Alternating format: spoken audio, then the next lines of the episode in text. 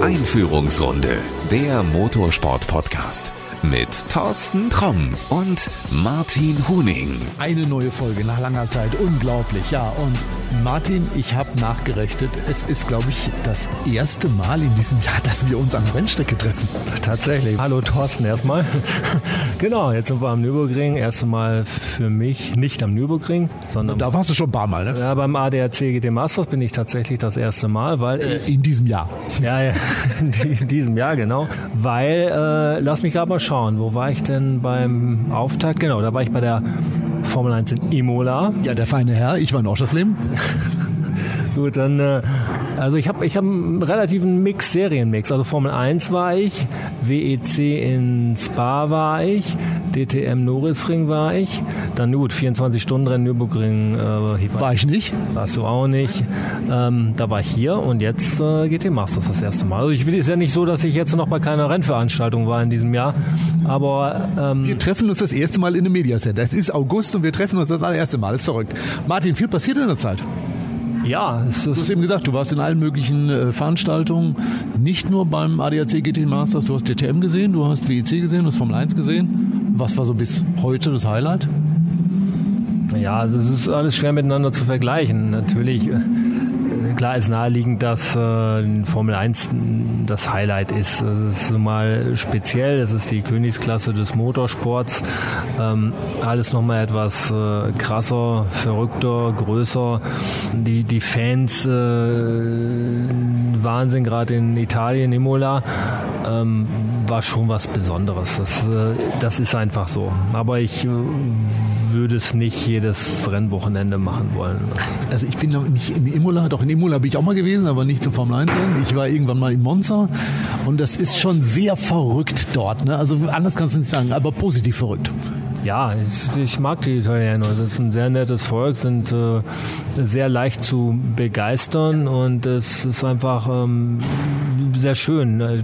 Ich, ich habe dann auch wirklich den, den Weg auf die Tribüne gesucht, mich da wirklich auch äh, mitten reingemischt und ähm, das war eine geile Stimmung. Da mal die, die, äh, die Staffel, die dann über die äh, Strecke flog und, und vorher mit, mit Nationalhymne, Einführungsrunde und wenn es dann losgeht, ähm, ja, es ist schon cool. Also die, die Stimmung dann da so aufzunehmen und das dann halt mitten unter den Zuschauern dann auch mal ähm, zu sehen, wo man tatsächlich sonst sich äh, weitestgehend äh, in einer Box oder einer Hospitality oder was weiß ich wo aufhält ähm, ist was Besonderes. Ja. Äh, erzähl mal was zum Rahmenprogramm. Also ich kann mich noch dran erinnern, als ich damals da war, das Rahmenprogramm war schon mau. Also da war irgendwie der Porsche Supercup und dann fuhr, glaube ich, irgendeine Formelserie und dann war das auch im Prinzip alles. Irgendwann hast du das Formel 1 Rennen gehabt und gingen alle nach Hause.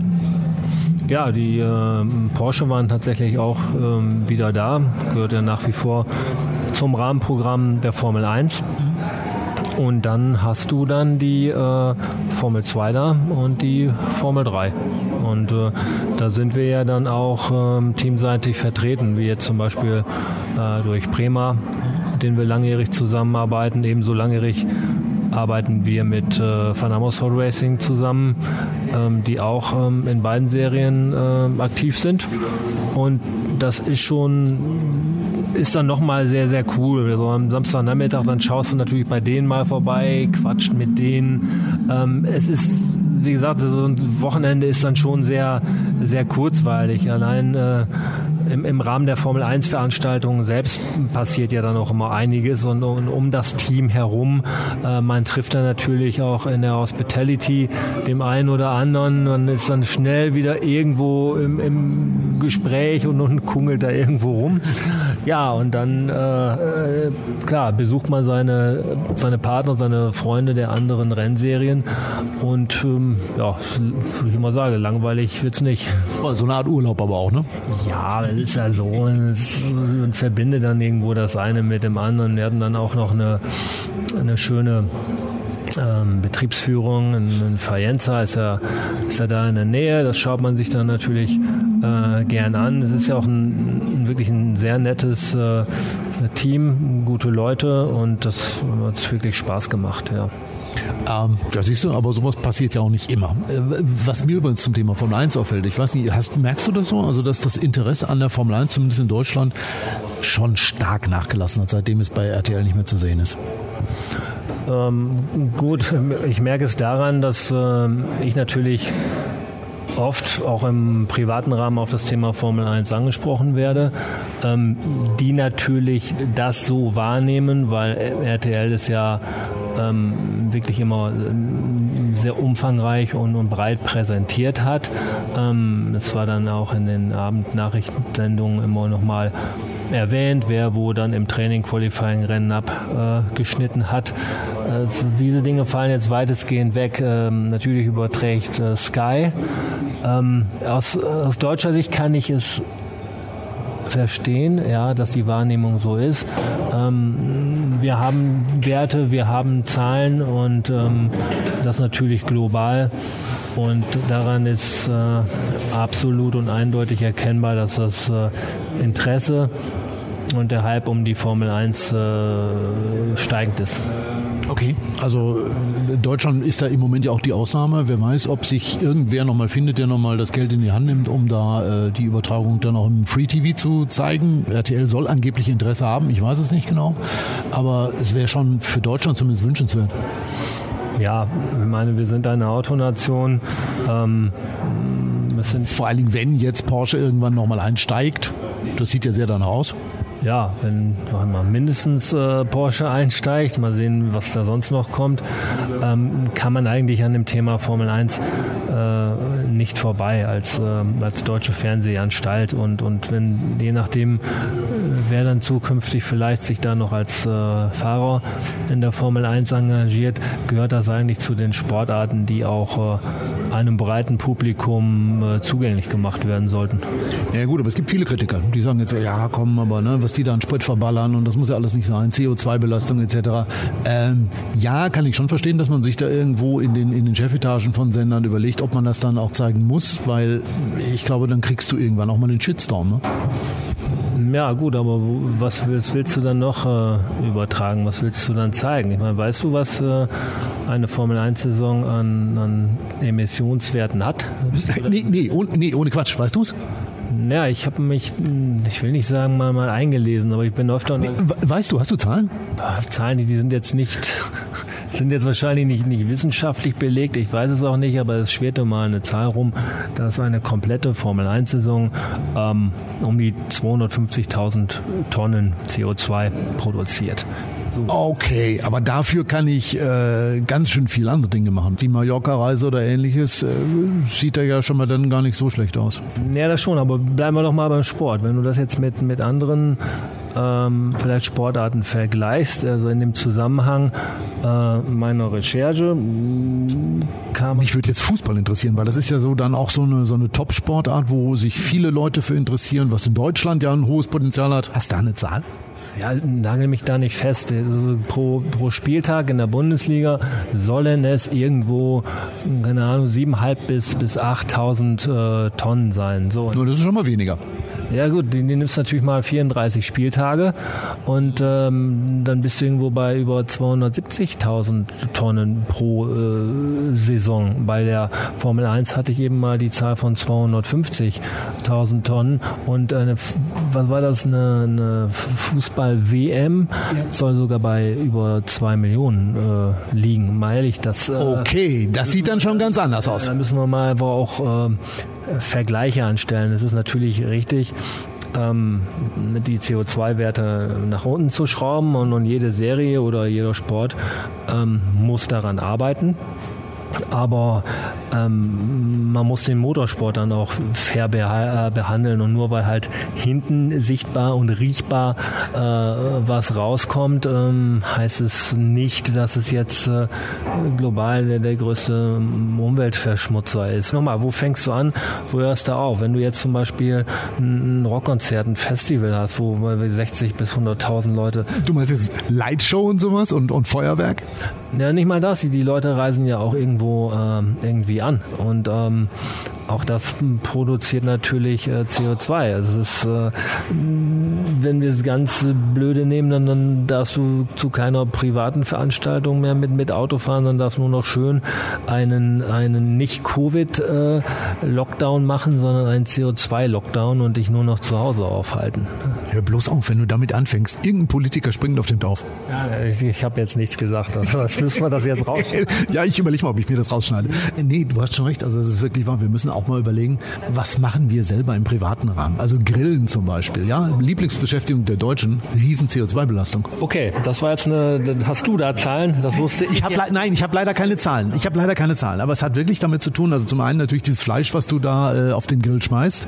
Wenn du nicht wie ich Vegetarier bist, dann brauchst du ja irgendeine Kuh oder ein Schwein oder sonst irgendwas. So, und bis dieses Ding soweit ist, wird eine Menge CO2 freigesetzt. Dann verbrennst du irgendwas, um dieses Kotelett oder was auch immer da eben mal zu grillen nee, das ist auch nicht so vernünftig. Und wenn wir dann noch einen Heizpilz in den Garten stellen, dann haben wir es, glaube ich, komplett geschafft. Ja, da hast du recht. Und da kann wirklich wahrscheinlich nur jeder selbst schauen, was er in, in seinem privaten Bereich äh, machen kann. Ähm, ich zum Beispiel, gut, das ist jetzt keine Entfernung, aber ich fahre von einer Pension, wo ich hier jetzt am Nürburgring bin. Mhm nicht mit Auto an die Rennstrecke, sondern ich gehe jeden Morgen zu Fuß hierher und abends wieder zurück. So.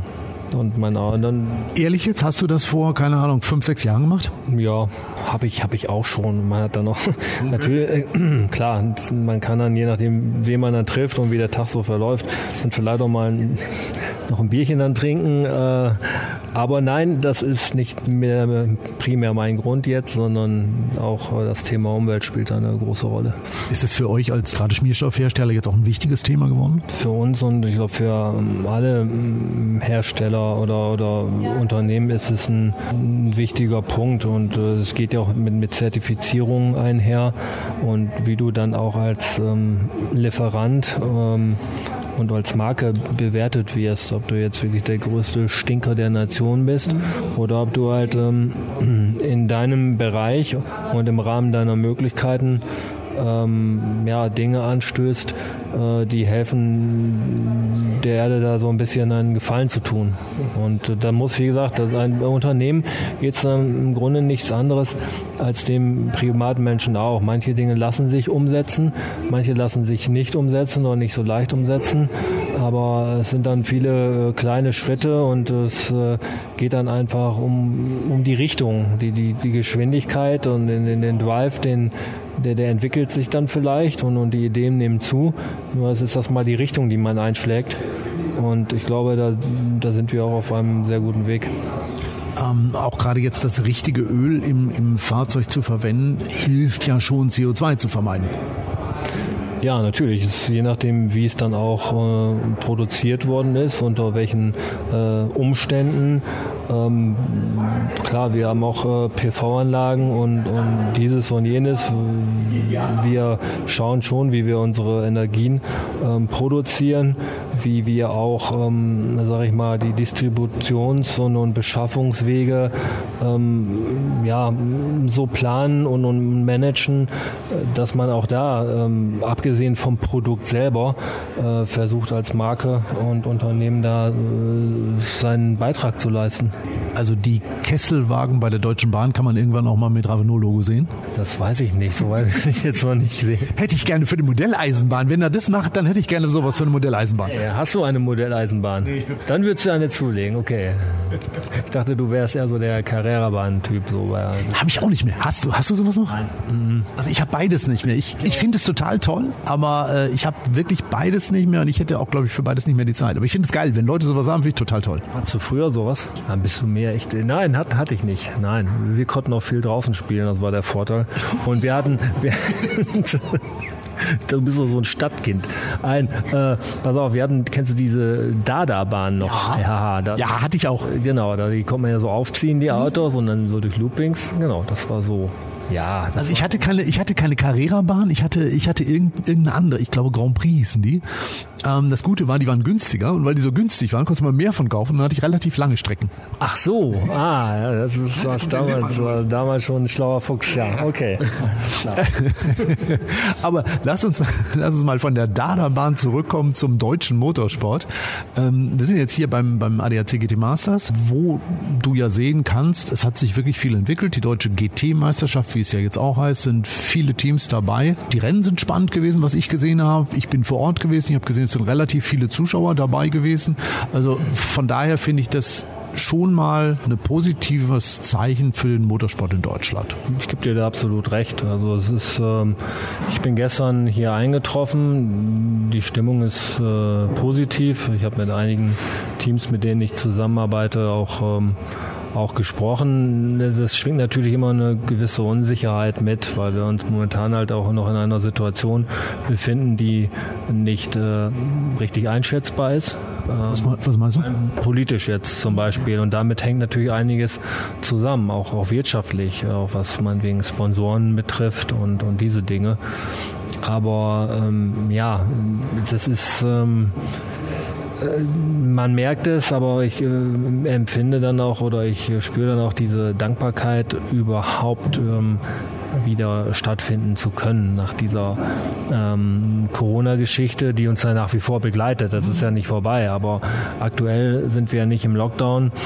Ähm, die Fans können, können hierher fahren, wir können hier arbeiten, die Teams können arbeiten und ähm, das war ja früher alles irgendwie äh, selbstverständlich und man ist halt äh, Saison hin, Saison her äh, äh, zu den Rennen gefahren und dann ja, war es ja fast ein, oder war ein Schock, als das Ganze nicht mehr stattfand.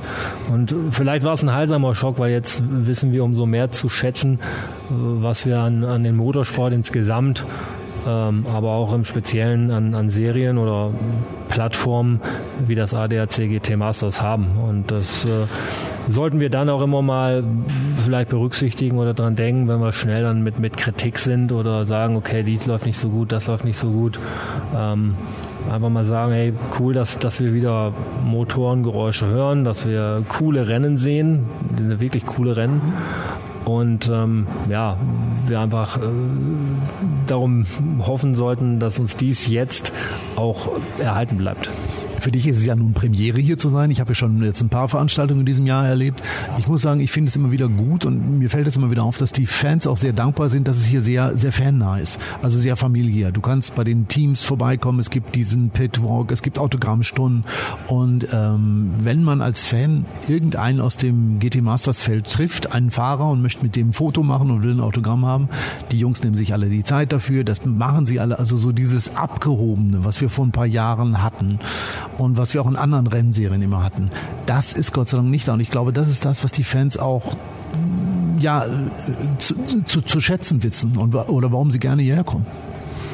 Ja, das ist ähm, vielleicht auch eine neue, ich will nicht sagen Demut oder, oder Entspanntheit, die man da wahrnimmt. Äh, wenn ich gleich zwei Namen nenne, dann, dann waren die immer schon so drauf. Es ist jetzt äh, zum Beispiel, vorhin war Bernd Schneider auf der Bühne im, im Interview ähm, mit dem Patrick Simon und Norbert Haug und, und gehen nachher dann auch die Treppe runter und, und, und habt auch noch hier und da Autogramme oder spricht vielleicht mit dem einen oder anderen. Ist sicherlich einer, der sowas grundsätzlich getan hat, nur ich, ich finde ich finde das gut. Oder heute Morgen ähm, in die Donche, der durchs Fahrerlager lief, auch eine, coole Socke, der ja auch immer dann ähm, für, ein, für ein Bild oder für ein Autogramm ähm, gut ist. Ähm, wie gesagt, diese beiden haben es so in der Form immer schon gemacht, äh, was ich lobenswert finde. Es gibt andere, die vielleicht äh, das Thema neu für sich äh, entdecken, auch wissen, okay, ich muss ähm, mich auch selbst äh, verkaufen, ich muss auch nahbar sein, um, um, um, um mich als, als Produkt, als Fahrer dann auch ähm, ein bisschen äh, sympathischer zu machen. Das kann in, im Fall von anderen Fahrern kann das äh, gut sein. Ich, ich, weiß es nicht, aber es ist auf jeden Fall der richtige Weg, weil man lebt hier und man äh, existiert hier zusammen. Das sind die Fahrer, das sind die Teams, das sind die Veranstalter und das sind die Fans. Und da soll man nicht äh, miteinander oder aneinander vorbeigehen und, und jeder mit, mit Ellenbogen, sondern äh, jeder soll mit dem anderen offen umgehen. Und das äh, ist der einzige und richtige Weg was ich da in dem Bezug auch richtig wichtig finde, sind die Eintrittspreise. Also hier zahlst du jetzt, glaube ich, 28 Euro, dass du reinkommst. Das kann man noch bezahlen. Also nicht irgendwie ein Hunderter aufrufen und äh, du musst dann schon als vierköpfige Familie überlegen, kann ich mir das überhaupt leisten oder nicht? So, jetzt wo die Gaspreise steigen, wo der Sprit so teuer ist, überlegen wir ja alle, wo können wir einsparen. Und ich glaube, das ist irgendwas, wo man dann auch sagt, brauche ich das noch? Muss ich das jetzt unbedingt machen? Kann ich es nicht im Fernsehen gucken? Ja, das äh, wird sich wahrscheinlich erst in den nächsten äh, Wochen, Monaten zeigen. Vielleicht ähm, kriegen wir das, was den Motorsport betrifft, jetzt in dieser Saison noch gar nicht so mit, äh, sondern je nachdem, wie sich dann der Herbst und Winter entwickelt, dann, dass wir es erst voll in der nächsten Saison mitbekommen, dass natürlich die Besucher, die normale Bürger sind, äh, einfach auch schauen, okay, was kann ich mir leisten, was, was ist Luxus und was ist das, was ich für mein tägliches Leben gebrauche. Und dann kann es sein, dass es natürlich auch hier Einschnitte äh, geben wird. Ähm, ich hoffe, dass das Schlimmste uns, uns allen da irgendwo erspart bleibt. Lass mich den Bogen ein bisschen weiter schlagen. Also wir gehen jetzt mal raus aus dem ADAC GT Masters. Wir gucken mal überhaupt generell auf den, sagen wir mal zumindest Motorsport in Deutschland. Was du eben gesagt hast, wenn es im Herbst nochmal äh, richtig übel wird mit Corona, das ist das eine. Ich glaube, wenn dieser, dieser äh, Ukraine-Krieg auch bald nicht zu Ende geht, dann haben wir das nächste Problem und wir dürfen eins nicht vergessen, im Moment bei den Autoherstellern ist ja nicht eitel Sonnenschein. Also äh, auch wenn wir jetzt mal gucken, was ist denn überhaupt an Fahrzeugen für die nächste Zeit noch angekündigt als Rennautos. Das werden ja auch nicht immer zunehmend mehr. Es gibt das Gerücht und ich habe es von vielen Seiten gehört, dass Audi keinen Nachfolger für einen R8 machen wird. Ist ja auch logisch. Also das, das Serienauto läuft aus, da gibt es keinen Nachfolger für. Und wenn du kein Serienauto hast, worauf willst du ein Rennauto aufbauen? Also diese Autos werden dir irgendwann im Feld auch mal fehlen. Gut, Jetzt können die Teams umsteigen auf ein anderes Produkt, auf einen anderen Hersteller. Aber die Frage ist ja auch, wie finanziert sich so ein Team? Und bleiben wir zum Beispiel in der DTM, da ist es ja so, dass die Hersteller schon den Teams den einen oder anderen Euro überweisen oder ihnen ein kostenloses Teilepaket geben. Wenn das wegfällt, dann haben wir ein Problem. Ja, dann haben wir tatsächlich ein Problem. Es hängt wahrscheinlich dann auch von, von Rennserien oder Fahrzeugkategorien ab, ob jetzt ja, es hängt erstmal von Fahrzeugkategorien ab und, und die Bereitstellung von, Fahrten, von Fahrzeugen seitens der Hersteller für diese Fahrzeugkategorien, welche Serien in Zukunft stattfinden und welche nicht stattfinden. Ich sehe da momentan eigentlich im im GT3 oder im GT-Sport äh, im Allgemeinen sicherlich noch die größten Möglichkeiten oder das größte Potenzial. Du meinst, weil, weil viele Hersteller noch da sind oder neue Autos angekündigt haben? Genau, also in dem, gerade in dem Bereich sind ja da schon auch ähm, jetzt gerade wie im Fall BMW neue Autos auf dem Markt. Andere sind angekündigt oder, oder jetzt jüngst erst äh, vorgestellt worden. Porsche kommt, hat ein neues Auto, Ferrari hat ein neues Auto, Mercedes soll ein neues bringen. Wen habe ich vergessen? BMW hat jetzt. Ähm, ansonsten, gut, ist vielleicht erst für den amerikanischen Markt, aber wir wissen es nicht. Ford Mustang okay. hat ja jetzt äh, da, dass die da mit dem GT3 kommen. Und äh, ja, ansonsten haben wir halt ja noch Bestandsfahrzeuge wie ein Lamborghini zum Beispiel, zum Beispiel. Soll da nicht auch ein neuer kommen? Ich, äh, mir liegt da momentan nichts vor, aber ich glaube, ähm, ich, ich habe gestern mal was gelesen oder überflogen. Da war jetzt reinweg, äh, welche Fahrzeuge es gibt und, und welche, welche geplant sind. Und da kam ich boah, schon, schon locker auf, auf zehn verschiedene GT3-Fahrzeuge. Locker. Also, wie gesagt, ich weiß es jetzt nicht genau. Da sehe ich noch äh, Potenzial. Es ist eine, eine, gute Mischung. Es ist markennah. Du erkennst, anders als im Monoposto-Sport, an dem Auto, auch weil vorne das Zeichen und hinten das Zeichen drauf ist, welche Marke es ist. Es ist also relativ nah am Verbraucher in der Form. Auf der anderen Seite ist es ein Sportwagen der, der gleichermaßen Spaß macht und exotisch ist. Mhm. Also dann wiederum nicht so nahbar, was ja auch Begehrlichkeiten wecken kann. Ähm, aber wie schon gesagt, du kannst das Auto ähm, kaufen. Und deshalb äh, sehe ich in dieser, in dieser Kategorie auch für die äh, Hersteller äh, und die, die, Automarken eigentlich den, den, den größten Wert, äh, was Motorsport betrifft. Es sei denn, man, man will wirklich diese die High-End-Geschichte äh, Formel 1 machen, womit du dann natürlich global als, als Marke präsent bist und äh, schon bevor du überhaupt ein Auto auf die Strecke gebracht hast, nur mit der Ankündigung oder mit der Absicht, äh, deine Aufmerksamkeit äh, auf dich gezogen hast. So, wir machen hier erstmal einen kleinen Break. Das ist sozusagen Teil 1. Wir holen uns jetzt erstmal ein Wasser. Ähm, ich habe übrigens irgendwo neulich gelesen, dass sich Podcast-Hörer wünschen, dass Folgen nicht länger als 26 Minuten sind. Naja, damit wir das noch so einigermaßen einhalten können, machen wir jetzt die Pause und dann geht's gleich im zweiten Teil mit der Folge Nummer 30 weiter. Also, wir hören uns in der nächsten Folge. Das war Einführungsrunde, der Motorsport-Podcast mit Thorsten Tromm und Martin Huning.